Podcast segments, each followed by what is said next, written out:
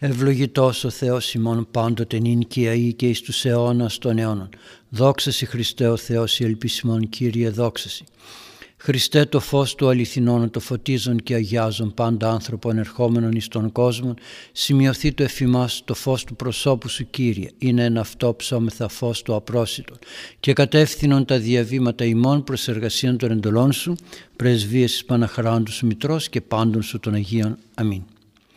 Αγαπητοί μου φίλοι, αγαπητοί μου ακροατές, φιλενάρετοι χριστιανοί, χαίρετε και με τη βοήθεια του Θεού είμαστε πάλι εδώ και με τις ευχές του Ευασμιωτάτου και τις δικές σας πάντοτε προσπάθειες και την δική σας προθυμία και των παιδιών που συνεργάζονται για να μπορούμε να κάνουμε όλη αυτή την διαδικασία.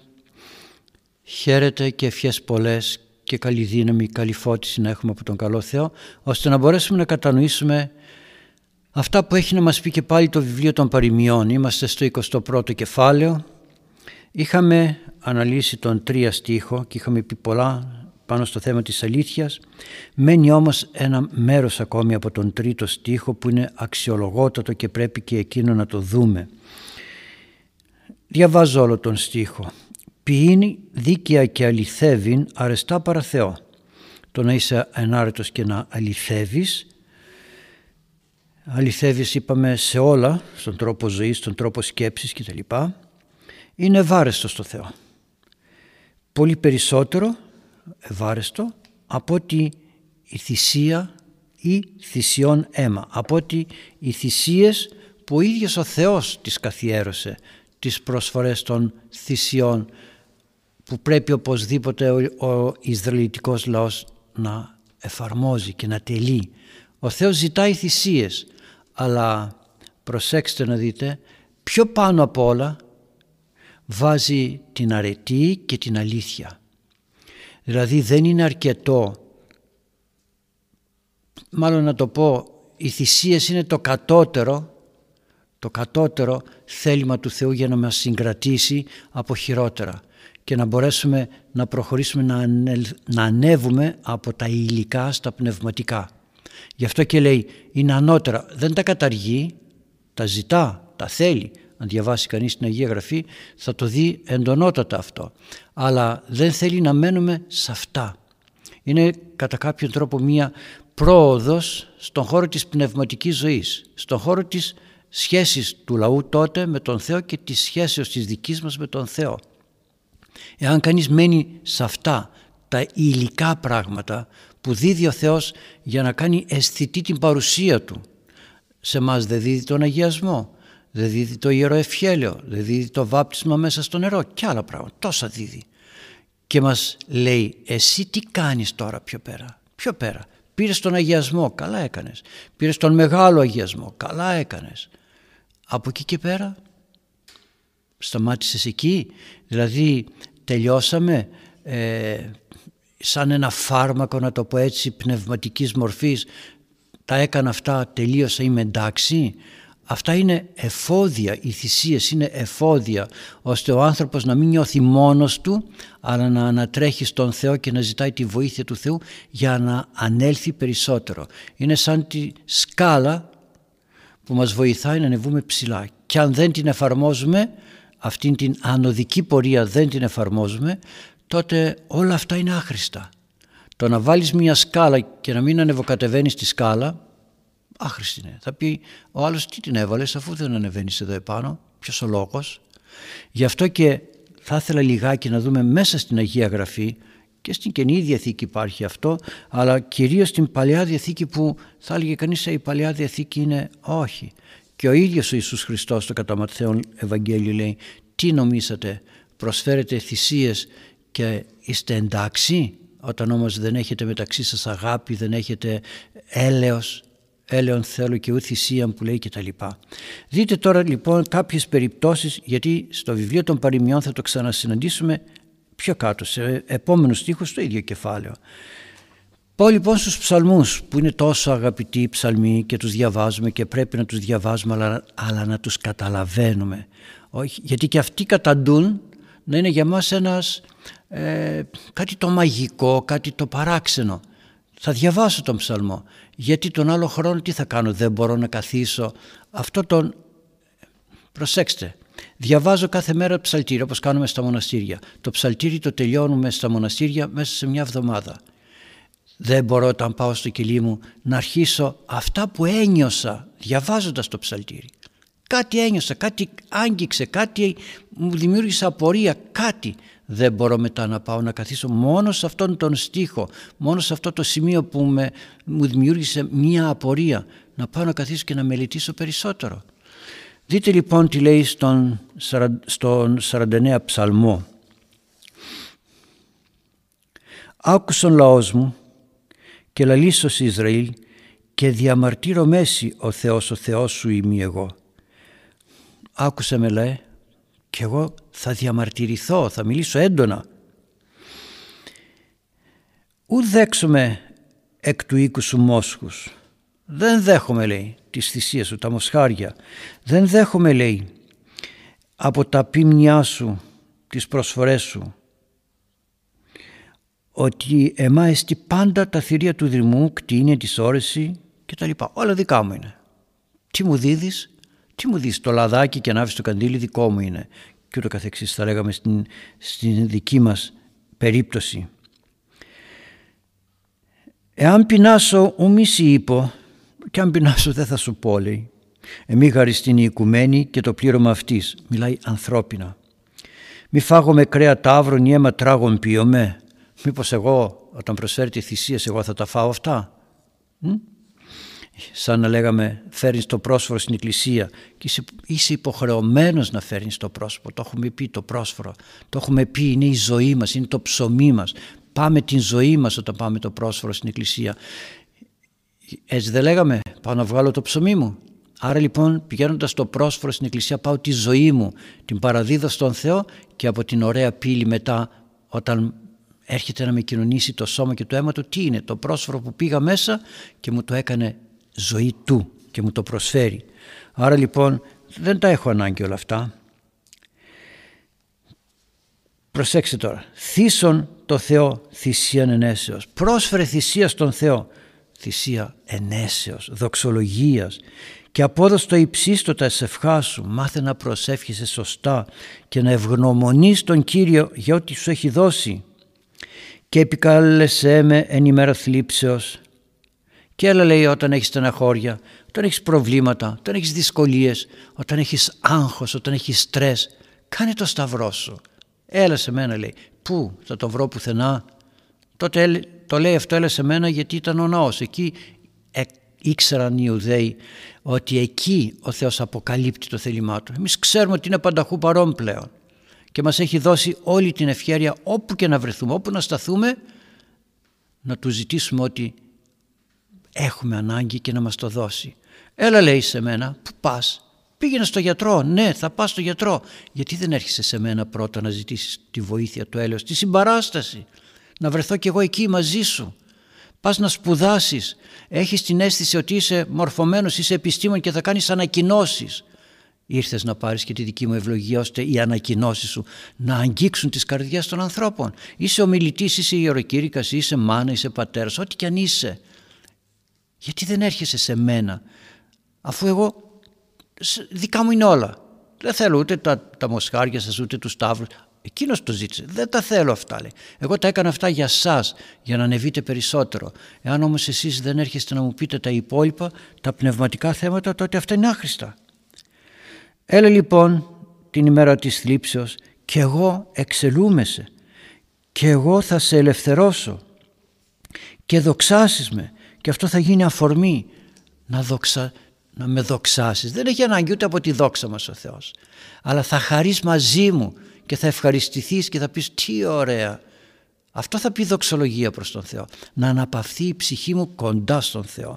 Αυτή είναι η πιο ωραία μορφιά γιατί ο καλός Θεός αυτό θέλει από μας. Γιατί μας έπλασε; Γιατί μας έπλασε, για να γίνουμε θεοί. Γιατί να γίνουμε θεοί, για να έχει γύρω του θεούς, δεν μας είχε ανάγκη. Για να βλέπει εμάς να χαιρόμαστε με τη δική του παρουσία. Το δε αμαρτωλό, προσέξτε τώρα, το δε αμαρτωλό είπε ο Θεός. Λέει προς τους υπολείπους, αυτούς που θέλουν να είναι παιδιά του. Στον δε αμαρτωλό λέει, προσέξτε το, «Η να τι σι διηγεί τα δικαιώματά μου και αναλαμβάνεις την διαθήκη μου διαστόματό σου. Ποιος είσαι εσύ λέει ο αμαρτωλός; Που αναλαμβάνεις να μεταφέρεις τα δικά μου μηνύματα και τα δικά μου διδάγματα στους ανθρώπους με ένα στόμα αμαρτωλό. Πω πω, τι φοβερό. Αυτό απευθύνεται στους δασκάλους, σε εμάς τους ιερείς, τους γονείς, σε όλους τους ανθρώπους που πάνε να μεταφέρουν ένα μήνυμα. Ένα μήνυμα. Καλό μήνυμα. Αλλά είναι αυτό που λέγανε οι αρχαίοι Έλληνες. Άλλον ιατρός και αυτός γεμάτος έλικη. Είναι γιατρός των άλλων και αυτός είναι γεμάτος πληγές. Τι μήνυμα να μεταφέρω όταν εγώ ο ίδιος δεν το εφαρμόζω; Δεν είμαι σωστός εγώ πώς να κάνω τον άλλον σωστό; τι, ποιος είσαι εσύ ο αμαρτωλός που μεταφέρεις λέει τα μηνύματά μου; Σι δε εμείς σας παιδείαν. Εσείς λέει μίσησες την παιδαγωγία τη δική μου. Μίσησες. Προσέξτε μια μάνα ή ένας πατέρας καπνίζει, ντύνεται άσεμνα, χορεύει, γλεντάει και μετά θα πεις στο παιδί του κάτσε φρόνημα, δεν είναι σωστό αυτό που κάνεις. Και θα πει ο Θεός εσύ παιδί μου μίσησες την παιδαγωγία τη δική μου και έχεις την εντύπωση ότι θα παιδαγωγήσεις το παιδί σου. Δεν το παιδαγωγείς. Μηνύματα φοβερά αυτά από το ψαλτήρι ε; Εξέβαλες τους λόγους μου εις τα οπίσω. Με περιφρόνησες, τα λόγια μου τα πέταξες, τα ποδοπάτησες. Δεν υπελόγησες, δεν είπες έτσι θέλει ο καλός Θεός. Αλλά τι λες, έτσι θέλει το παιδαγωγικό σύστημα, έτσι θέλει η σύγχρονη εποχή, έτσι θέλει η επιστήμη, έτσι θέλει ο Α, έτσι θέλει ο Β, έτσι θέλω εγώ, έτσι θέλει εκείνος. Τον Θεό όμως, όχι, τα λόγια μου λέει τα πέταξες, τα ποδοπάτησες. Μιλάς για αγάπη, να το πω, μιλάς για αγάπη. Λες η μέρα των ερωτευμένων και μαζεύονται όλοι και ανταλλάσσουν λουλούδια. Και στον εσπερινό της αγάπης, όχι ήπιαμε, φάγαμε, γλεντήσαμε που είναι το απόγευμα της Αναστάσεως που είναι η πιο βασική ημέρα στη ζωή μας. Η εθεώρηση κλέπτην συνέτρεχε σε αυτό. Έβλεπες κάποιον να είναι απατεώνας, κλέφτης κτλ. Πήγαινες μαζί του παρέα. Προσέξτε, συνέτρεχες σε αυτό. Και αυτό είναι αμαρτία. Το να τρέχω πίσω από ανθρώπους οι οποίοι δεν ζουν πνευματική ζωή. Να πάω να κάνω παρέα με ανθρώπους που δεν ζουν πνευματική ζωή. Όταν λέει κλέπτη και τα λοιπά που θα πει παρακάτω, σημαίνει ότι πού πας παιδί μου. Αυτός ο άνθρωπος γλεντά, διασκεδάζει και δεν με υπολογίζει εμένα. Άλλο θέμα να πω, ξέφυγα, ήθελα να το κάνω, ήξερα ότι δεν ήταν σωστό, μετάνιωσα, γύρισα και άλλο θέμα να τρέχεις, συνέτρεχες μαζί του, έτρεχες εκεί, πάμε στις διασκεδάσεις, πάμε στα γλέντια, πάμε στις αμαρτίες, στα βρωμόλογα και ούτω, και ούτω καθεξής. Και με τα μυχού την μερίδα σου ετήθης και μαζί με τον μυχό, τον πόρνο, τον αποστάτη γενικά μυχός όχι μόνο στο θέμα το σαρκικό αλλά και στο θέμα το πνευματικό. Μυχός είναι αυτός ο οποίος λέει δεν υπάρχει Θεός τι υπάρχει κάτι άλλο. Άρα λοιπόν εγώ δεν είμαι τίποτα για σένα. Και με τα μυχού και όταν κάθομαστε όταν κάθεται κανείς μπροστά σε μια τηλεόραση σε ένα κινητό και βλέπει βρωμιές σε αυτό εντάσσεται. Τρέξε λέει πίσω με, τους, με, με όλες αυτές τις βρωμιές που βλέπεις, τις ανοησίες, τις χαζομάρες, σάρκες, κρέατα. Και εντάξει ο πειρασμός θα έρθει να πειράξει, αλλά όχι και να τρέχει κανείς πίσω από αυτά. Όχι και να τρέχει. Και την, την μερίδα σε τήθης ότι εγώ ανήκω σε αυτούς μαζί τους και εγώ ε, το ίδιο είμαστε. Το στόμα σου επλεώνασε κακίαν το στόμα σου γέμισε με κακία βρωμόλογα και χίλια δυο άλλα ε; και η γλώσσα σου περιέπλεκε δολιότητας. Και η γλώσσα σου όλο με το κοτσομπολιό, κοτσομπολιό με το ένα με το άλλο ε; δολιότητες, ανοησίες. Καθήμενος κατά του αδελφού σου κατελάλης και κατά του ιού της μητρός σου ετήθης σκάνδαλον κοτσομπολιό.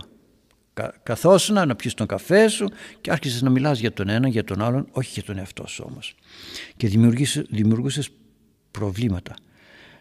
Ταύτα, προσέξτε τώρα εδώ, ταύτα επίησας και εσύγησα. Τα έκανες όλα αυτά και δεν μίλησα. Αλλήμον έπρεπε ο Θεός να μιλάει, να επεμβαίνει κάθε φορά που αμαρτάνομαι. Δεν μίλησα λέει, σιώπησα. Υπέλαβες και νόμισες, προσέξτε,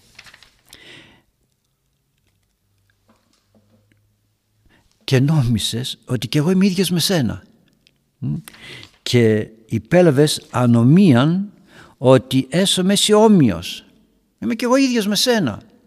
Όπως έκαναν οι αρχαίοι Έλληνες με το δωδεκάθεο που έπλαθαν θεούς ίδιος με μας και νόμισες λέει ότι είμαι και εγώ ίδιος με σένα. Πόρνος, μυχός, ανήθικος, βρώμικος ε; ελέγξω και παραστήσω κατά πρόσωπόν σου τα σαμαρτία σου πρόσεχε λέει θα σε ελέγξω και θα σου φέρω κατάμουτρα κατέναντί σου, απέναντί σου τις αμαρτίες σου που θα νομίζεις εσύ ότι πέρασαν, έφυγαν, ξεχάστηκαν. Κανένας δεν τα έδωσε σημασία, δεν μας είδε κανένας. Πού είναι ο Θεός, δεν μιλάει ο Θεός, δεν μιλάει. Σκοτώνομαι ανθρώπους, σκοτωνόμαστε μεταξύ μας, τακωνόμαστε, ναι πού είναι ο Θεός, τα βλέπω. Πρόσεξε λέει, δεν είμαι ίδιος με σένα πολεμοχαρής, ούτε κακός αλλά εσύ τα δημιουργείς όλα και νομίζεις ότι εγώ δεν σε βλέπω. Θα σου τα φέρω όλα μπροστά. Πότε; Την ημέρα της κρίσεως. Ε, θα πει κανείς τι έπαθε αυτός, τι έπαθε εκείνος. Ορίστε το ένας σκοτώνει, δημιουργεί πόλεμο, δημιουργεί αναστάτωση. Τι έπαθε, τίποτα δεν έπαθε. ναι, αλλά ο τελευταία, η τελευταία σφαίρα που πέφτει σκοτώνει τον καθέναν μας. Τον καθένα μας. Και αυτή η σφαίρα λέγεται θάνατος που δεν μπορεί να την ξεφύγει κανένας. Σε ακολουθεί όπου και να πας. Άρα λοιπόν τότε ενώπιον του κριτού, του αληθινού Θεού, θα έρθουν όλα μπροστά μας. Θα έρθουν όλα μπροστά μας. Και τότε που θα κρυβεί ο άνθρωπος; Τι θα πει τότε; Και μην πει κανείς ότι ε τώρα υπάρχουν αυτά δεν υπάρχουν. Αγαπητοί μου μία είναι η αλήθεια. Ότι μόνον ο Ιησούς Χριστός προφητεύθηκε προφητεύθηκε, ήλθε στη γη, σταυρώθηκε, πέθανε και την τρίτη ημέρα αναστήθηκε. Ας το κάνει και κάποιος άλλος. Ας το κάνει και κάποιος άλλος. Θα πει κανείς ήταν απάτη. Απάτη. Ας διαβάσει λίγο καλύτερα την Αγία Γραφή και ας το κάνει έστω και με απάτη. Την τρίτη μέρα να αναστηθεί. Τρίτη μέρα ήδη βρωμάει, μυρίζει και να σφραγίσουν και τον τάφο μη τυχόν και πάει και κάνεις κάποιος κάτι άλλο. Και ας το αποδείξει ότι είναι η ζωή. Εγώ είμαι η ζωή. Όχι απλώς μιλάω για την ζωή. Εγώ είμαι η ζωή. Εγώ είμαι η αλήθεια. Ας το πει κι άλλος. Ας το πει κι άλλος. Από τα πρώτα του λόγια θα πιαστεί ότι είναι ψεύτης και ότι είναι θνητός όπως όλοι. Και τελειώνει λέγοντας «Σύνετε δι' ταύτα οι επιλανθανόμενοι του Θεού». Άντε ξυπνήστε εσείς που ξεχνάτε τον Θεό. Μήποτε αρπάσει και ουμή ή οριόμενος μήπως έρθει ο διάβολος και σας αρπάξει και δεν θα υπάρχει κανένας που να σας ελευθερώσει.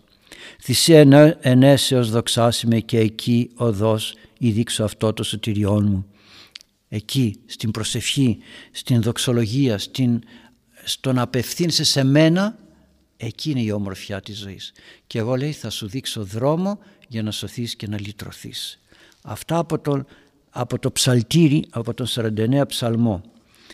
Εάν θέλουμε να δούμε και κάτι ακόμη, ναι, είναι χρήσιμο να το δούμε, από τον προφήτη Ισαΐα.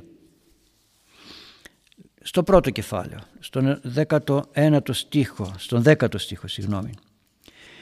Ακούσατε λόγων Κυρίου άρχοντες Σοδόμων, προσέχετε νόμων Θεού λαός Γομόρας, πω πω άρχοντες και λαός. Και οι δυο Σόδομα και Γόμορα. Δηλαδή άνθρωποι που παραδοθήκατε όλοι σας από τον πιο μεγάλο μέχρι τον πιο μικρό στην αμαρτία, στη σαρκολατρία. Τι το θέλω, τι μη πλήθος των θυσιών ημών, τι τις θέλω τις θυσίες σας, πολλές θυσίες, τελετές, δοξολογίες, αρτοκλασίες, θείες λειτουργίες, πολλά. Τι το θέλω, πλήρη ημιολοκαυτωμάτων, κρυών και στέρα αρνών και αίμα τάβρων και τράγων ουβολομέ. Είμαι πλήρης, είμαι γεμάτος, δεν τα έχω ανάγκη, δεν τα θέλω αυτά. Ουδέαν έρχεστε οφθήνεμοι, ούτε και όταν έρχεστε λέει να προσευχηθείτε. Τι γαρ εξεζήτησε ταύτα εκ των χειρονιμών, πατήν την αυλή μου. Ποιος σας τα ζήτησε όλα αυτά; Και έρχεστε και μου καταπατάτε την αυλή. Ου προσθήσεστε εάν φέρετε σημείδελιν μάταιον δεν θα σας δεχθώ δεν πάει να φέρετε ό,τι θέλετε, δεν θα σας δεχθώ. Θυμίαμα, δεν λίγο Και το θυμίαμα που ανάβετε το αποστρέφουμε, δεν το θέλω. Τας σνουμινία Σιμών και τα Σάββατα, τις αργίες δηλαδή, Κυριακές, Πάσχα, Χριστούγεννα, αυτά που λέτε αργία, αργία, αργία, δεν τα θέλω.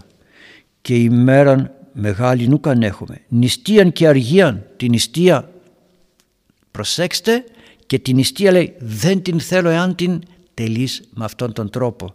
Αμαρτωλά θα νηστέψω αλλά δεν θα κόψω τα λόγια μου, δεν θα κόψω τις κακές μου συμπεριφορές, δεν θα προσπαθήσω να αλλάξω κάτι, αφήνω, αφήνω τον πειρασμό να έρχεται να με παρασύρει και όπου βγούμε. Θα προσπαθήσω να φάω κάτι όμορφο, να βρω νηστίσιμα αλλά ωραία εύγευστα πράγματα για να πω τάχα ότι νίστεψα αλλά δεν νίστεψα στη γεύση μου και θα επιλέγω «Εγεννήθη τέμις πλεισμονήν» σας μπούχτισα λέει είναι πολλά αυτά, σας μπούχτισα. Ουκέτι ανήσω τα αμαρτίε ημών. Δεν θα συγχωρείτε τις αμαρτίες σας, δεν θα τις δεχθώ. Όταν θα εκτείνετε τα χέρια σας σε μένα, θα γυρίσω αλλού τα μάτια μου. Δεν θα σας δώσω σημασία. Και αν πληθύνετε την δέηση, ούκ εις ακούσω ημών. Και αν αυξήσετε τις προσευχές σας, τις μετάνοιες, τις, τις, τις κτλ. Δεν θα σας ακούσω. Εγάρ χείρες ημών αίματος πλήρης. Τα χέρια σας είναι γεμάτα αίματα γεμάτα με αίματα είναι τα χέρια σας. Μα δεν έκανα και τίποτα. Όλες οι αμαρτίες που σκανδαλίζουν τους ανθρώπους είναι σαν, σαν έχω μαχαίρι και φωνεύω τον άλλον. Να σας πω και κάτι ακόμη. Όλα τα πολεμικά παιχνίδια που παίζουμε γεμίζουν τα χέρια μας με αίμα. Πολεμικά παιχνίδια. Γιατί; Να χαίρομαι να βλέπω τι; Μα είναι αστείο. Να χαίρομαι να βλέπω τι; Δεν λέει η Αγία Γραφή ου φωνεύσεις. Το λέει. Λέει και ου μοιχεύσεις. Πολύ ωραία. Γιατί εσύ μπορείς να παίζεις πολεμικά παιχνίδια; Να μην πάρω κι εγώ το κινητό μου και να αρχίσω να βλέπω ανήθικα. Μοιχείες, πορνίες. Τι θα πείτε, τι βλέπω ο παπάς; Γιατί πρέπει στις πορνίες και στις μοιχείες να λέμε «Ω παπά, αυτό δεν είναι σωστό». Ενώ στο ου φωνεύσεις, α, εντάξει, παίζω, δεν είναι τίποτα και μας κερδίζει ο διάβολος και γίνεται το χατήρι του και μετά τα κάνει πραγματικότητα. Αφού σ' αρέσουν λέει, τα κάνω πραγματικότητα και άντε να διασκεδάσεις και να δεις τι ωραία που είναι. Λούσαστε και καθαροί γίνεστε, αφαίρετε τα σπονηρίας από τον ψυχόνιο ημών απέναντι των οφθαλμών, πάυσεστε από τον πονηριών ημών. Λούσαστε, πληθείτε, εξομολογηθείτε, καθαριστείτε, παλέψτε. Αυτό το λούσαστε, λούσαστε, δεν λέει πληθείτε, λούς, να λουστείς. Τι κάνει όταν λύζονται κανείς. Τρίβεται, τρίβεται με το σαπούνι, με το σφουγγάρι, προσπαθεί να βγάλει τις βρωμιές όλες. Καθαριστείτε. Φύγετε από τις βρωμιές σας, φύγετε από τις κακές συναναστροφές σας. Μάθετε να κάνετε το καλό. Εξητήσατε το δίκαιο. Ελευθερώστε τον αυτόν που αδικείτε. Πάρτε και συμπαρασταθείτε στον ορφανό, στην χείρα και δικαιώσατε χείρα, κρίνετε ορφανό και δικαιώσατε τη χείρα. Πόσες φορές τον ορφανό και τη χείρα λέμε δεν βαριέσαι ποιος το προστατεύει αυτούς ούτε άντρα έχει ούτε τίποτα δε. πεθερά. Άντε έφυγε ο γιος μου τι την θέλω εγώ αυτήν τη διώχνουμε δεν την υπολογίζουμε και ούτω καθεξής. Και όμως προσέξτε τον ορφανό και την χείρα αλίμονο λέει αλίμονο που δεν τους προσέχετε. Και δεύτε διαλεχθούμε και τότε ελάτε να κουβεντιάσουμε λέγει Κύριος. Και αν είναι οι αμαρτίες σας λέει λερωμένες σαν χιόνι εγώ θα τις κάνω λευκές. Και σαν μαλλί θα το λευκάνω. Και αν θέλετε και με ακούσετε και αν θέλετε και εισακούσετε μου προσέξτε και αυτό τα αγαθά της γης φάγεστε και αν θέλετε να με ακούσετε σε αυτό που σας λέω τα αγαθά της γης θα τα φάτε εάν δεν μη θέλετε αν δεν θέλετε δικό σας θέμα είναι μη δε εισακούσετε μου μάχαιρα ημάς κατέδεται, μαχαίρι θα σας φάει. Ας μην προχωρήσω εδώ περισσότερο, αυτά λέει ο προφήτης Ισαΐας, δεν τα λέω εγώ. Και βλέπουμε στη ζωή μας πόσες καταστροφές γίνονται, πόσοι θάνατοι, πόσες κακίες, γιατί, γιατί δεν θέλουμε να ακολουθήσουμε τον δρόμο του Θεού. Μας αρέσει ό,τι χειρότερο έχει να προσφέρει ο, ο διάβολος. Τρέχουμε λέει, τρέχουμε πίσω από τον αμαρτωλό τον στραβό, τον ανάποδο. Τρέχουμε από πίσω πάμε και εμείς εκεί. Στο σχολείο επί παραδείγματι μαζεύονται τα παιδιά και λένε ανοησίες και χαζομάρες. Πάμε και εμείς εκεί να, να χαζέψουμε, να γελάσουμε. Και μετά θα έρθει ο καλός Θεός και θα μας πει «Επ, που πας, τι κάνεις». Και έχει και μια άλλη περίπτωση, έχω μια άλλη περίπτωση να σας πω από το Βασιλειόν, το πρώτο κεφάλαιο στο, 15, στο Α Βασιλειό 15 κεφάλαιο, δεν θα σας το πω, ε, με λογικά μου λόγια θα, δεν θα σας το διαβάσω, έχει την περίπτωση του Σαούλ, ο οποίος Σαούλ ήταν κακός βασιλιάς, ήταν διαστραμμένος βασιλιάς, ήταν αμαρτωλός βασιλιάς. Και κάποια στιγμή σαν έμαθε από τον προφήτη τον Σαμουήλ ότι ο Θεός έχει θυμώσει μαζί σου τότε, τότε ήρθε τάχα, τάχα να ζητήσει συγνώμη από το Θεό. Εντάξει λέει έκανα αμαρτίες αλλά να με συγχωρέσει ο καλός Θεός. Δεν το πίστευε όμως. Δεν το πίστευε και γι' αυτό του λέει ο Σαμουήλ όχι, ο Θεός δεν σε συγχωρεί. Αυτά που έκανες ήταν φοβερά. Οδήγησε το λόγο στην ιδωλολατρία και το καθεξής. Το Δαβίδ τον κυνηγούσε. Όχι λέει, δεν σε συγχωρεί ο Θεός. Φύγε. Και γύρισε την πλάτη ο Σαμουήλ να φύγει και τρέχει ο Σαούλ από πίσω και τον αρπάζει από τον χιτώνα και τον έσκησε το χιτώνα. νομίζουμε ότι θα ξεφύγουμε τα μάτια και το, το βλέμμα του Θεού που ξέρει τις καρδιές μας. Νομίζουμε ότι θα τον εξαπατήσουμε, λέμε ναι εγώ έτσι μετάνιωσα ή συγχώρεσέ με ή ή δεν τον εξαπατούμε. Και γυρίζει ο Σαμουήλ και του λέει «Λοιπόν, μπράβο σου» λέει «Όπως έσκησες τον χιτώνα μου, έτσι θα σκιστεί στα δύο, θα διαμεριστεί και η βασιλεία σου στα δύο. Θα διαρρηθεί το βασιλειό σου». Αγαπητοί μου, ας είμαστε προσεκτικοί στη ζωή μας. Τελειώνουν τα χρόνια της ζωής μας. Δεν είναι πολλά. Δεν είναι πολλά. Η φαντασία μας τα κάνει πολλά. Ας παλέψουμε. Προσέξτε, ή το έχω πει πολλές φορές, αμαρτωλοί θα είμαστε και θα είμαστε πάντοτε. Τουλάχιστον ας αγαπούμε αυτό που λέει ο καλός Θεός. Αλήθεια και δικαιοσύνη. Την αλήθεια, ναι Κύριε, αμάρτησα, ναι Κύριε, ξέφυγα, συγχώρεσέ με, βοήθησέ με και να είμαστε ειλικρινείς και ας ξαναμαρτήσουμε, αλλά να είμαστε ειλικρινείς στη μετάνοια. Γιατί πολλοί λένε, ε, πάω και εξομολογούμε και αφού θα το ξανακάνω. Ε, ναι, γιατί δεν, είναι, δεν είσαι ειλικρινής σε αυτά που λες. Δεν είσαι ειλικρινής στον εαυτό σου. Δεν, είσαι, δεν έχεις αυτογνωσία ότι αυτός είσαι. Τι άλλο θα κάνεις. Αυτά θα είναι τα λάθη σου και τα αμαρτήματα στη ζωή σου. Αλλά έστω και μόνο σε αυτόν τον στίχο που μείναμε, στο μισό αυτού του στίχου συμπληρώθηκε σε σχέση και με, τον με τα προηγούμενα που είχαμε αναλύσει. Ας μείνουμε όμως εδώ για να μπορέσουμε να δούμε τώρα και τις ερωτήσεις σας που έχουν πλούτο και εκείνες να, μου, να μας δώσουν μέσα από την πρακτική δική σας ζωή. Πριν όμως πάμε εκεί στις ερωτήσεις, να δούμε το ανάγνωσμα που σας έβαλα να διαβάσετε. Και το επόμενο που θα σας δώσω είναι πιο ουσιαστικό. Όλα είναι ουσιαστικά, αλλά ποιους δεν ακούει ο Θεός; Είδαμε δε ότι αμαρτωλών ο Θεός σου κακούει. Και ποιος το είπε, οι γραμματείς και φαρισαίοι. Ξέρουμε λέει ότι ο, στους γραμματείς και φαρισαίους το είπε ο τυφλός. Ξέρουμε λέει ότι αμαρτωλούς ο Θεός δεν ακούει και το άκουσαν. Δηλαδή έκανε το θαύμα, τον έκανε καλά. Έλεγε ποιος είναι αυτός που σε έκανε καλά; Είδαμε ότι αμαρτωλούς ο Θεός δεν ακούει. Ναι όντως. Και σε σχέση με αυτά που είπαμε τώρα από το βιβλίο των παροιμιών, όντως, ποιος είσαι εσύ και διηγείσαι τα θαυμάσια του Θεού, ποιος είσαι εσύ που έρχεσαι να μου ζητήσεις να σε κάνω καλά, αφού δεν το πιστεύεις, δεν το βιώνεις, τους αμαρτωλούς λοιπόν ο Θεός δεν τους ακούει. Διαβάστε το επόμενο κεφάλαιο που είναι το δέκατο από το κατά Ιωάννη Ιερό Ευαγγέλιο. Ποια εντολή, ουσιαστικότατο είναι αυτό στο θέμα της πίστεώς μας, ποια εντολή έλαβε ο Ιησούς Χριστός από τον Πατέρα; Όσο ήταν εδώ στη γη. Ποια εντολή έλαβε, πολύ ουσιαστικό. Θα το δείτε και θα καταλάβετε το σύνολο της ενανθρωπίσεως του Ιησού Χριστού για τη σωτηρία μας. Και τώρα ας έρθουμε στα ερωτήματα τα δικά σας. Διαβάστε μου σας παρακαλώ το πρώτο ερώτημα. Χαίρετε πάτε την ευχή Χαίρετε. σας. Το σημερινό πρώτο ερώτημα είναι το τελευταίο σκέλος από την προηγούμενη ερώτηση. Θα σας τη διαβάσω όλη από την αρχή. Πότε μπορεί να αρχίσει ο άνθρωπος την πνευματική του ζωή και τι είναι πνευματική ζωή κατά το θέλημα του Θεού; Και όταν ξεκινήσει πρέπει να αποφεύγουμε τους ανθρώπους που δεν κάνουν πνευματική ζωή; Σας ευχαριστούμε πολύ. Πολύ ωραία. Ξεκινάμε κάποια στιγμή, δώστε μου τα χαρτάκια.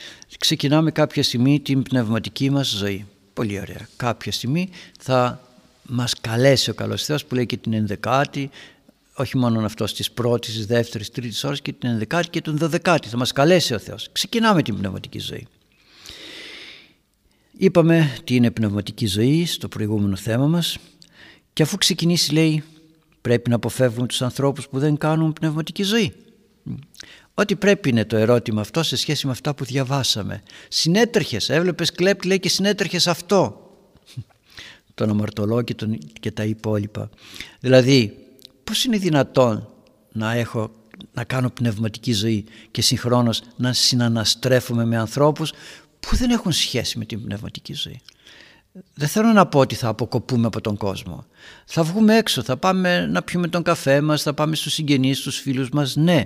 Αλλά όταν εκεί αρχίσουν τα λόγια τα εκείνα που δεν αρέσουν στον Θεό, η συμπεριφορά εκείνη που δεν αρέσει στον Θεό, εμείς τι δουλειά έχουμε εκεί; Θα ξαναγυρίσουμε πάλι που λέει ο καλός Θεός ότι θα μοιάζουμε σαν γουρούνι που λούστηκε, καθαρίστηκε και ξαναγύρισε στη βρωμιά. Και τότε λέει ο διάβολος παίρνει και άλλα δαιμόνια και μας κάνει χειρότερους. Άρα λοιπόν δεν είναι δυνατόν να συνυπάρχει, είναι δυνατόν λέει ο καλός Θεός να συνυπάρχει το γλυκό με το πικρό. Είναι δυνατόν. Το λερωμένο με το ακάθαρτο. Πείτε ότι εγώ έχω ε, καθαρά ρούχα και βάζω και ένα σακάκι λερωμένο. Μπορεί να υπάρχει, μπορούν να σταθούν. Όχι. Έτσι λοιπόν και στην πνευματική μας ζωή δεν μπορούν να συνεπάρχουν αυτά τα δύο. Ή το άσπρο θα είμαστε ή το μαύρο. Δεν μπορούμε να είμαστε και από εδώ και από εκεί. Εάν θέλω να συνεπάρχω με τους κοσμικούς ανθρώπους σημαίνει ότι δεν κατάλαβα τι σημαίνει πνευματική ζωή. Πώς είναι δυνατόν να πάω επί παραδείγματι στην εκκλησία να εκκλησιαστώ το πρωί, να ακούσω τις ωραίες ευχές της εκκλησίας, να συγκινηθώ, να προσευχηθώ και μετά να βγω και να πάω στο καφενείο για καφέ και να ακούω τις βρωμίες των άλλων. Δεν υπάρχει ομορφότερο πράγμα από το να πηγαίνω στο σπίτι με την οικογένειά μου, ούτε τηλεόραση, ούτε τίποτα, να καθίσω λιγάκι να αναμοχλεύσω αυτά που έζησα, να απολαύσω αυτά που έχω. Βάζει κανείς ένα άρωμα επάνω του για να βγει έξω και μετά γυρίζει να πληθεί και λέει ας, μη, ας πληθώ λίγο αργότερα για να απολαύσω το άρωμα που έβαλα αυτό το ανθρώπινο, πόσο μάλλον στον πνευματικό χώρο. Ας μην φάω κάτι περισσότερο, να το πω έτσι πιο γενικά. Έφαγα ένα πολύ ωραίο γλυκό. Ας μην φάω κάτι άλλο γιατί θέλω να μείνω με την γεύση αυτού του γλυκού που έφαγα ή αυτού του φαγητού που έφαγα. Δεν θέλω κάτι άλλο. Άρα λοιπόν αγαπητοί μου δεν είναι δυνατό να συνυπάρχουν. Δεν θα φύγουμε είπα από τον κόσμο θα πάω στην αγορά, θα ψωνίσω, θα καθίσω για καφέ, θα πάω με τους φίλους μου, δεν θα συμμετέχω στις αταξίες τους και μόλις δω ότι παραχοντρένει το πράγμα, σηκώνομαι και φεύγω. Θα πω έχω μία δουλειά, έχω κάτι άλλο να κάνω, συγγνώμη, εγώ φεύγω. Ήρθα για να μην πείτε ότι δεν σας καταδέχομαι, αλλά παίρνω το δρόμο και φεύγω γιατί έτσι πρέπει η ψυχή μου να κάνει για να αναπαυθεί. Το επόμενο ερώτημα Χαίρετε. Χαίρετε παιδί μου. Τι γινόταν κατά την περιτομή των παιδιών, εκτός από το να παίρνουν το όνομα; Ευχαριστώ. Πολύ ωραία. Πάρα πολύ ωραία. Τι γινότανε. Γιατί υπάρχει περιτομή; Η πράξη αυτή, προσέξτε, ορίστηκε από τον ίδιο τον Θεό. Ο ίδιος το, ο Θεός το ζήτησε. Από ποιον τον ζήτησε; Από τον Αβραάμ και τους υπολείπους. Και ήταν σαν μία ένα, μια επισφράγιση, ένα σφράγισμα της συμφωνίας που έκανε ο Θεός με τον Αβραάμ και τους απογόνους του. Μια συμφωνία. Τι συμφωνία; Βλέπετε δεν είπε να κόβουμε λίγο το δάκτυλο, αλλά τι. Λέει θα κάνεις την περιτομή διότι την πρώτη ζωή που εσύ την χάλασες εγώ σου την έδωσα. Εγώ είπα αυξάνεστε και πληθύνεστε. Άρα λοιπόν μην νιώσεις ε, αυθεντία ότι εσύ είσαι και τίποτε άλλο επειδή μπορείς κατ' εντολήν δική μου να αποκτάς απογόνους κάνουμε λοιπόν μία συμφωνία. Σου χάρισα αυτό το δικαίωμα να αποκτάς απογόνους αλλά η ζωή δεν τελειώνει εδώ. Και κάνουμε μία συμφωνία. Εγώ θα σου δώσω προσέξτε την, την άλλη ζωή την αιώνια ζωή που είναι ανώτερη από αυτήν. Κράτα λοιπόν εσύ τον λόγο μου εφάρμοσε τον λόγο μου Γι' αυτό και λέει θα κάνουμε την περιτομή, θα εφαρμόσεις το θέλημά μου και εγώ από αυτήν την ζωή που εσύ νομίζεις ότι ποιος ξέρει τι είσαι, έκανα παιδί, απέκτησα τούτο ή εκείνο και νιώθω ζωηρός, ζωντανός, δυναμικός κτλ. Αφήνω απογόνους. Κράτα το αυτό, αλλά όταν εφαρμόζεις το λόγο μου, εγώ θα σου δώσω ανώτερη ζωή. Και εννοούσε την επόμενη ε, συμφωνία, την Καινή Διαθήκη, την Κοινή Συμφωνία που μας δίδει την αιώνια ζωή. Άρα λοιπόν ο καλός Θεός έδωσε, αυτό το, τον, έδωσε αυτόν τον τρόπο με τον οποίο θα έπρεπε οι άνθρωποι να θυμούνται εντονότατα το θέλημα του Θεού γιατί είναι κάτι ξεχωριστό. Αλλά πότε έκαναν την περιτομή γιατί ξέρετε δεν εμβαθύνουμε σε κάποια πραγματάκια την 8η ημέρα και τότε συνήθως όπως λέει και η ερώτηση εκτός από το να δίδουν και όνομα. Έγινε το και η ονοματοθεσία. Πολύ ωραία. Εμείς εμείς σαν Ορθόδοξοι Χριστιανοί την περιτομή λέει ο Απόστολος Παύλος δεν ισχύει. Τελείωσε. Γιατί έγινε άλλη περιτομή στον πνευματικό χώρο. Τι κάνουμε; Γεννιέται ένα παιδί. Περιτομή δεν κάνουμε. Υπάρχουν όμως κάποιες εφούλες που μας θυμίζουν ότι ανήκουμε στον Θεό. Εμείς όμως γεννάμε ένα παιδί και λέμε δικό μου. Δικό μου. Και δεν πάμε στην εκκλησία, γιατί η εκκλησία έχει ευχές. Όταν γεννιέται ένα παιδί, άλλη ευχή. Όταν είναι η 8η ημέρα, άλλη ευχή. Και όταν είναι η 40η ημέρα, άλλη ευχή, στο σαραντισμό. Στην 8η ημέρα δεν πάμε στην εκκλησία. Άντε δεν πάμε που θα έπρεπε να πάμε και τότε γίνεται η ονοματοθεσία και όχι στην βάπτιση που γίνεται ο καυγάς και η γκρίνια τι όνομα θα δώσουμε και τι θα κάνουμε. Αυτό είναι μια συνήθεια μεταγενέστερη. Έχετε την εντύπωση ότι όταν οι άνθρωποι βαπτίζονται 20 και 30 χρονών τι τους λέγανε μέχρι τότε ο Μπέμπης και η Μπέμπα; Ανόητο έδωναν το όνομα από την πρώτη στιγμή και δεν υπήρχε κανένας καυγάς γιατί; Διότι όταν το πηγαίνουμε το παιδί στην εκκλησία το προσφέρουμε στον Θεό. Πάβει να είναι δικό μας. Εμείς απλώς είμαστε διαχειριστές και φιλοξενούμε αυτό που ανήκει στον Θεό. Δεν είναι δικό μας. Εμείς το θεωρούμε δικό μας, κτήμα μας. Άρα λοιπόν έχουμε εμείς αυτήν την επίγνωση. Ωραία, μιλάμε για την περιτομή της Παλαιάς Διαθήκης. Στην Καινή Διαθήκη έχουμε αυτή την αίσθηση ότι κάνω μια καινούργια συμφωνία με τον Θεό να μου δώσει την αιώνια ζωή και εγώ θα υπακούω στο θέλημά του. Το έχουμε. Αλλά να σας πω κάτι. Όχι μόνο αυτό δεν έχουμε. Αλλά πάμε και κατασκευάζουμε μια άλλη ευχή. Ποιος το φαντάστηκε και το σκέφτηκε και, και την μισή ευχή. Και εγώ κοροϊδεύω και γελάω και λέω τι μισή ευχή είναι αυτή; Πάτερ να έρθω να μου διαβάσει την μισή ευχή. Και λέω την άλλη μισή πότε θα σου τη διαβάσω; Θα σου διαβάσω τώρα την μισή, την υπόλοιπη μισή πότε θα σου τη διαβάσω; Και ποια είναι η υπόλοιπη μισή; Σαν να πούμε σε κάποιον θα πεις το μισό πάτερ ημών τώρα και το άλλο μισό πότε; Και ποιο είναι αυτό το άλλο μισό; Θα μου έλεγε κανείς βέβαια ε, το λέμε μισή ευχή γιατί είναι ανάμεσα από τη γέννηση και τον σαραντισμό. Άρα είναι η ευχή των 20 ημερών. Πολύ ωραία. Γιατί δεν τη λέμε ευχή των 20 ημερών; Γιατί δεν υπάρχει.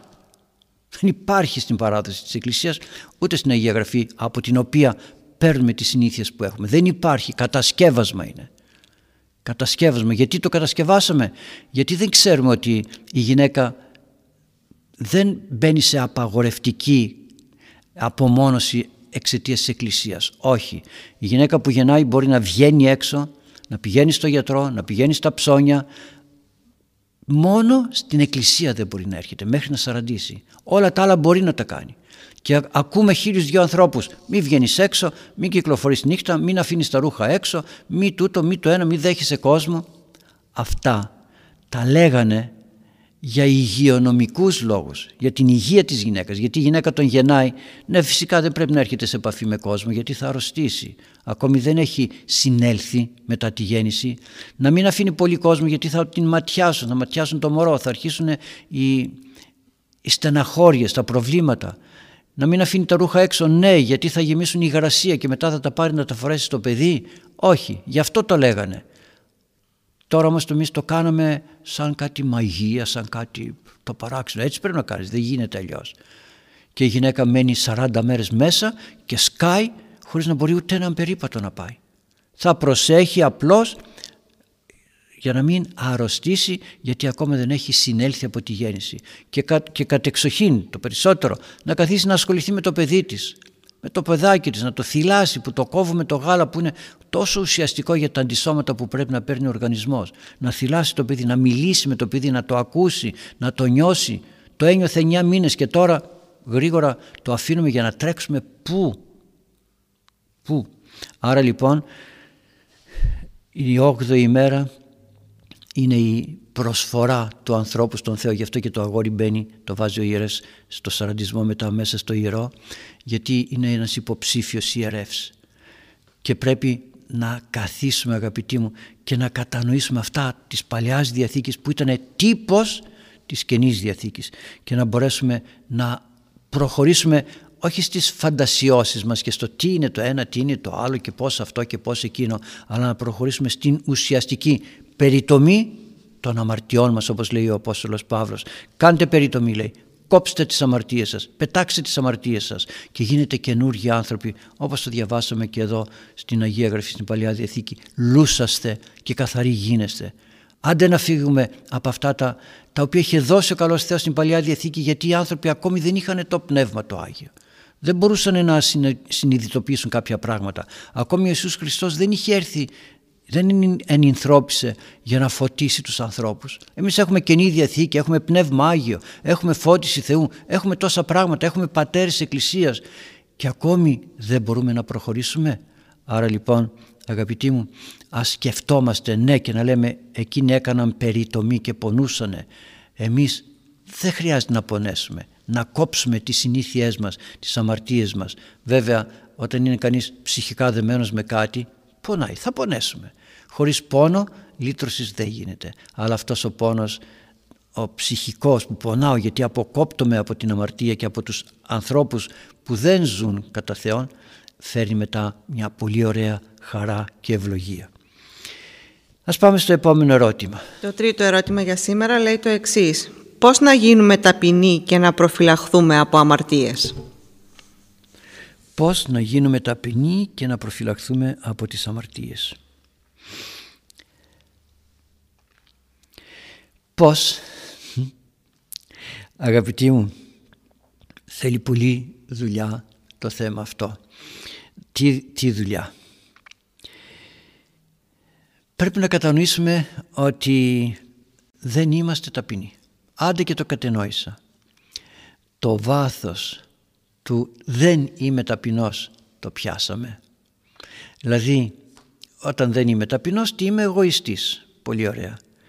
Το τι σημαίνει είμαι εγωιστής το καταλαβαίνει κανείς, το νιώθει γιατί το να πρέπει να γίνω ταπεινός πρέπει να μάθω από τι να φύγω για να γίνω ταπεινός τι είναι εκείνο που έχω και τι είναι εκείνο που δεν έχω ώστε να πετάξω αυτό που έχω και να αποκτήσω αυτό που δεν έχω διότι πολλοί θα νόμιζαν ότι εγωισμός είναι το να επιμείνω σε ένα θέμα πνευματικό τον οποίο ο πνευματικός ότι τελείωσε είναι αμαρτία η προγαμία σχέση. Τελείωσε.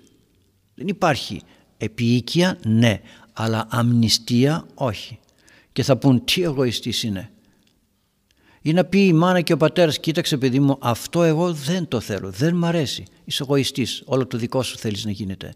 Μα η μάνα και ο πατέρας ξέρουν, ενώ τους πνευματικούς ανθρώπους, ξέρουν τι μας ωφελεί και τι μας βλάπτει γιατί και εκείνοι με αγάπη και με πόνο προσπαθούν να μας βοηθήσουν. Όταν εμείς όμως νιώθουμε ότι όλα αυτά είναι εγωισμός, ξέρετε πως μοιάζει η περίπτωση. Σαν να λέμε στον οδηγό, είσαι εγωιστής, γιατί δεν σταματάς στο πράσινο και σταματάς μόνο στο κόκκινο; Γιατί έτσι πρέπει να γίνει. Γιατί έτσι πρέπει να γίνει. Όχι, όχι είσαι εγωιστής. Γιατί δεν με πας από εδώ και με πας από εκεί. Μα εκείνος ξέρει ποιο είναι το σωστό. Είναι κάποια πράγματα δηλαδή που στα οποία αναγκαστικά πρέπει να πειθαρχήσουμε και κάποιοι οι οποίοι θα πρέπει οπωσδήποτε να πούνε αυτό που πρέπει να πούνε. Όταν Ιησούς Χριστός είπε «Εγώ είμαι η οδός και η αλήθεια και η ζωή». Υπάρχει πιο, θα έλεγα από ανθρώπινης πλευράς, πιο εγωιστικός λόγος από αυτός. Εγώ είμαι η οδός. Τέλειωσε, κανένας άλλος δεν είναι δρόμος. Μα υπάρχουν φιλόσοφοι, υπάρχουν τόσοι άλλοι. Όχι, εγώ είμαι η οδός. Και αν σ' αρέσει, καλώς. Αν δεν σ' αρέσει, πήγαινε όπου θέλεις. Εγώ είμαι η αλήθεια. Με καλά θα έλεγε κάποιος, εσύ η αλήθεια, οι άλλοι όλοι τι είναι. Τόσα άλλα που είπαν οι φιλόσοφοι, Αριστοτέλης, Πλάτωνας, βάλτε ό,τι θέλετε. Άλλες θρησκείες, άλλα δόγματα, άλλα. Εγώ είμαι η αλήθεια, τελείωσε. Όχι εγώ μιλάω για την αλήθεια, εγώ είμαι η αλήθεια. Και δεν μπόρεσε κανείς να πει όχι δεν είσαι η αλήθεια και να το αποδείξει. Και να το αποδείξει. Και εγώ είμαι η ζωή. Εσύ, εσύ είσαι η ζωή, εγώ είμαι η ζωή. Ποιος κάνει τα φυτά και ανθούνε, ο ήλιος λέει. Και ποιος έκανε τον ήλιο; Και θεοποιούμε τον ήλιο για να μην πούμε ότι υπάρχει Θεός. Έτσι κάνουν οι άνθρωποι που θέλουν να αρνηθούν την αλήθεια υπακούοντας στα καλέσματα του διαβόλου γιατί ο διάβολος είναι εκείνος ο οποίος έρχεται και μας βάζει δεύτερους και τρίτους λογισμούς. Μέσα μας έχουμε την, ε, την αίσθηση και την φιλοσοφία του καλού. Αφού είμαστε κατ' εικόνα Θεού τα έχουμε μέσα μας. Αλλά δεν μπορούμε όμως να τα εφαρμόσουμε. Γιατί, γιατί είναι μπλεγμένο το μέσα μας με την αμαρτία και δεν μπορεί να βγει καθαρό, όμορφο, περιποιημένο. Γι' αυτό και πρέπει ο άνθρωπος να παλεύει όχι με το να φαίνεται καλός. Αυτό είναι το μεγάλο λάθος που κάνουμε. Βγαίνουμε από το σπίτι μας και, συγγνώμη, και λέμε δεν πρέπει να θυμώσω, δεν πρέπει να κάνω τούτο, δεν πρέπει να κάνω εκείνο, δεν πρέπει να κρατάω κακία στον ένα στον άλλον. Δεν είναι αρκετό αυτό. Καλά κάνουμε γιατί πρέπει να μαζεύουμε τουλάχιστον το έξω για να μπορέσουμε να δουλέψουμε με το μέσα μας. Αλλά αν μείνουμε μόνο σε αυτό στο να μαζέψω το απ' έξω μου, τότε μοιάζουμε με έναν άνθρωπο ο οποίος ντύθηκε, βγήκε έξω με πολύ ωραία καθαρά ρούχα, το σπίτι του όμως το έχει άνω κάτω. Ή βάζω από πάνω ωραία ρούχα και από κάτω είναι λερωμένα, βρώμικα. Δεν είναι δυνατόν. Δεν νιώθεις όμορφα. Για προσπαθήστε, το ξέρετε αυτό, να, να έχετε υδρώσει, να έχετε λερώσει και να μην πάτε να αλλάξετε, αλλά να βάλετε τα καλά σας ρούχα από πάνω από αυτά τα λερωμένα, που, τα υδρωμένα και θα νιώθετε όμορφα, δεν θα νιώθετε όμορφα. Πόση ψυχή πρέπει να νιώθει ωραία όταν το μέσα δεν είναι καθαρό; Χαμογελάω. Δεν με τρώει μέσα και να πω τι χαμογελάω. Πάω στην εκκλησία, άναψα το κεράκι. Δεν με τρώει από μέσα να πω Μα τι, πώς είναι δυνατόν εγώ τσακώνομαι με τον άντρα μου, τσακώνομαι με την πεθερά μου, με τον πεθερό μου, με τον φίλο μου, με τον γείτονα τσακώνομαι. Δουλεύω και μόλις ένα εργαλείο μου πέσει κάτω βρίζω, θυμώνω, φωνάζω. Πώς μπορώ να πω ότι «Α, ευτυχώς σήμερα δεν μάλωσα με τη γυναίκα μου, δεν μάλωσα με τον γείτονα». Μάλωσες με τα αντικείμενα, με τα εργαλεία, με τα εξαρτήματα. Μάλωσες με ό,τι δεν σου άρεσε στον εαυτό σου και φώναζε η φωνή μάλωσες γιατί έπνιξες την φωνή που φωνάζει και σου λέει «Επ, πρόσεχε, δεν είναι έτσι». Πώς είναι δυνατόν λοιπόν να μπορέσουμε να προχωρήσουμε να αποκτήσουμε ταπείνωση χωρίς να ξέρουμε τι γίνεται στον μέσα μας κόσμο. Γιατί δεν είναι ανεξάρτητη η ταπείνωση από το μέσα, τον άλλον μέσα κόσμο, τον γεμάτο αμαρτία. Είναι σαν δυο πόδια που περπατούν. Περπατάει το ένα πόδι, μετά το άλλο, μετά το άλλο. Δηλαδή ταπείνωση δεν την αποκτούμε έτσι ξαφνικά και δεν θα αποκτήσουμε ποτέ ταπείνωση στη ζωή μας. Προσέξτε, ταπείνωση δεν θα αποκτήσουμε ποτέ. Γιατί, διότι από τον παράδεισο πέσαμε με εγωισμό, full εγωισμό, πολύ εγωισμό. Θέλαμε να γίνουμε θεοί. Άρα λοιπόν αυτός ο εγωισμός γέμισε τα πάντα μέσα στη, στην ψυχή μας. Τα πάντα. Γέμισε την βούληση, την νόηση, το συνέστημα, τις κινήσεις μας, τις πράξεις μας, τις σκέψεις μας. Τα πάντα τα γέμισε με εγωισμό. Άρα έχουμε πάρα πολλή δουλειά. Ε, ε, ποτιστήκαμε, βαπτιστήκαμε μέσα στον εγωισμό και θέλουμε πάρα πολλή δουλειά. Αν πάρετε ένα σφουγγάρι και το εμβαπτίσετε μέσα σε χρώμα, τα μέσα, τις μέσα κυψελίδες του σφουγγαριού δεν θα μπορέσετε ποτέ να τις πλύνετε και να τις καθαρίσετε. Ποιος θα τρυπώσει εκεί μέσα. Άρα λοιπόν καθαρίζουμε πάντα την επιφάνεια καθαρίζουμε. Από μέσα εγωισμός που είναι σαν την αγριάδα ανά πάσα στιγμή ξεφυτρώνει. Την αγριάδα δεν μπορείς να την ξεριζώσεις τελείως. πάντα κάτι θα μείνει και αυτή θα ξεφυτρώσει. Έτσι και ο εγωισμός δεν πρόκειται ποτέ, προσέξτε, ποτέ να εξαλειφθεί. Εξάλλου, για να μην νομίζετε ότι το λέω εγώ, όταν ο Μέγας Αντώνιος πέθανε, τι έκανε ο διάβολος, στον εγωισμό πήγαινε να το χτυπήσει. Προσέξτε, στον εγωισμό, γιατί ξέρει ο διάβολος ότι ο εγωισμός δεν φεύγει από μέσα μας. Δεν φεύγει. Αλλά τι κάνει, δαμάζεται. Τι είπες στον Μέγα Αντώνιο, Αντώνιε, είχε πολύ αγώνα ο Μέγας Αντώνιος με τον διάβολο όσο ήταν στη ζωή. Αντώνιε λέει, με νίκησες, δεν μπόρεσα να κάνω τίποτα μαζί σου, με νίκησες. Ήταν έτοιμος να πεθάνει ο Μέγας Αντώνιος στο κρεβάτι και ήταν οι πατέρες γύρω γύρω και περίμεναν γιατί τους ειδοποίησε ότι θα πεθάνει και περίμεναν να πάρουν την ευχή του και να τον ξεπροβοδήσουν να το πω έτσι στην Βασιλεία του Θεού. Και λέει ο Μέγας Αντώνιος, όχι, ακούσανε, ακούστηκε η φωνή του διαβόλου. Αντώνιο με νίκησες και λέει ο Μέγας Αντώνιος, όχι ακόμα. Προσέξτε, όχι ακόμα, έχουμε δουλειά ακόμα. Γιατί μπορούσε να πει ο Μέγας Αντώνιος, το εμ, τι, τι νόμισες, δεν σε νικούσα, αφού είμαι μπροστά στο θάνατο. Hm, τελευταία στιγμή όμως ο διάβολος κοιτάει να κερδίσει. Και μόλις σε κοιμήθη ο Μέγας Αντώνιος, ακούστηκε η φωνή του Μεγάλου Αντωνίου να λέει, τώρα σε νίκησα, τώρα είμαι σίγουρος, δεν φοβάμαι τον εγωισμό μου. Πριν όμως τον φοβόμουν και ήμουν προσεκτικός και τον μάζευα γιατί μια ζωή ο Μέγας Αντώνιος πάλευε αυτόν τον εγωισμό και ταπείνωνε τον εαυτό του. Εξάλλου, προσέξτε να δείτε, και τον Ιησού Χριστό ο διάβολος με τον εγωισμό ήθελε να τον κτυπήσει. Είναι κάτι πολύ ισχυρό μέσα στον άνθρωπο ο εγωισμός. Σου λέει άνθρωπος είναι, τι θα κάνει, κάπου θα τον παγιδέψω. Όταν, όταν του είπε μετά από 40 μέρες που νίστεψε πες λέει από το πτερίγιο του ναού πες να γίνουν οι πέτρες ψωμιά και ούτω καθεξής τι έκανε; Τον εγωισμό του. Είσαι Θεός λέει θα έρθουν οι άγγελοι και θα σε πιάσουν και ούτω καθεξής. Και την τελευταία στιγμή πάλι με τον εγωισμό στον Ιησού Χριστό πήγε να τον πληγώσει και να τον τραυματίσει και να τον γκρεμίσει. Πότε; Όταν ήταν πάνω στον Σταυρό τι είπε ο ένας ληστής; Εάν είσαι Θεός κατέβα από το σταυρό, σώσε τον εαυτό σου, σώσε και εμάς. Είσαι, που λέμε σε πολλούς, άντε βρε δεν μπορείς εσύ να το κάνεις αυτό, δεν ξέρεις. Εγώ δεν ξέρω, ξέρω. Γιατί τι νομίζετε, όταν μας λέει κάποιος σε μια ανακοίνωση που κάνουμε, όχι δεν είναι έτσι και εμείς λέμε σε ορκίζομαι, έτσι είναι. Τι κάνουμε. Ο εγωισμός μας κάνει να υποχρεώσουμε τον άλλον να ακούσει τον όρκο μας και να πιστέψει τα λόγια μας και δεν πιστεύει εμάς. Γιατί, γιατί δεν έχουμε την δύναμη να πούμε, το, το έχω ξαναπεί και άλλη φορά, να πούμε εντάξει άμα δεν σ' αρέσει να το δεχθείς μην το δέχεσαι, εμένα δεν με ενδιαφέρει. Εγώ σου είπα τι είναι το σωστό ή το δέχεσαι ή δεν το δέχεσαι. Όχι ορκιζόμαστε ναι γιατί πρέπει να ικανοποιηθούμε ότι έγινε όπως το είπαμε. Γι' αυτό και μέσα στο σπίτι μας, από εκεί θα ξεκινήσει η δουλίτσα μας.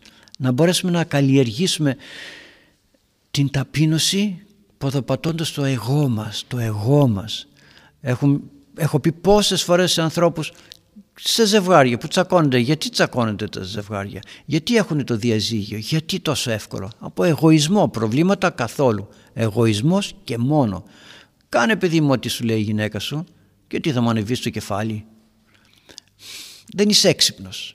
Δεν είσαι έξυπνος. Κάνε ό,τι σου λέει η γυναίκα σου και θα δεις ότι εσύ έξυπνα θα πρέπει σιγά σιγά σιγά σιγά να αναρωτηθείς και να πεις αυτό δεν πρέπει να γίνει. Αλλά για να μην τσακωθώ μαζί της θα εφαρμόσω άλλον τρόπο. Άλλη τακτική, άλλη μέθοδο. Και το ρωτώ και το ζητάω από, το, από τους ανθρώπους μου και λέω ελάτε την άλλη φορά να μου πείτε τι κάνατε για να κερδίσετε τον άλλον. Τι κάνατε, τι μέθοδο εφαρμόσετε, τη γυναίκα, τον άντρα, το παιδί, τους δύστροπους και παράξενους ανθρώπους. Γιατί πρέπει να φύγουν οι δύσκολοι και παράξενοι άνθρωποι στη ζωή μας πώς θα αγωνιστούμε, τι αρετή θα κάνουμε; Στο θέμα της σιωπής, της εγκράτειας, της φιλοξενίας, της ταπείνωσης, της, της όλα. Άρα λοιπόν η ταπείνωσή μας αρχίζει από τη στιγμή που εμείς δεν θέλουμε να κάνουμε ό,τι θέλουμε, να το πω έτσι. Δεν θέλουμε να κάνουμε αυτό που θέλουμε. Όχι δεν θα το κάνω. Αρχίστε από το να πείτε δεν θα πιω νερό τώρα, θα πιω μετά από λίγο. Γιατί αυτός που καπνίζει και δεν μπορεί να κόψει το τσιγάρο από εγωισμό δεν το κόβει. Θέλω τώρα να καπνίσω. και να πεις στον εαυτό του όχι δεν θα καπνίσεις τώρα θα καπνίσεις μετά από 5, 10 λεπτά, 20 λεπτά. Όχι, τώρα θέλω. Τώρα θέλω να πιω καφέ με γάλα. Μα είναι νηστεία. Ε, δεν μπορώ να πιω το καφέ χωρίς γάλα. Οι άλλοι γιατί το πίνουν;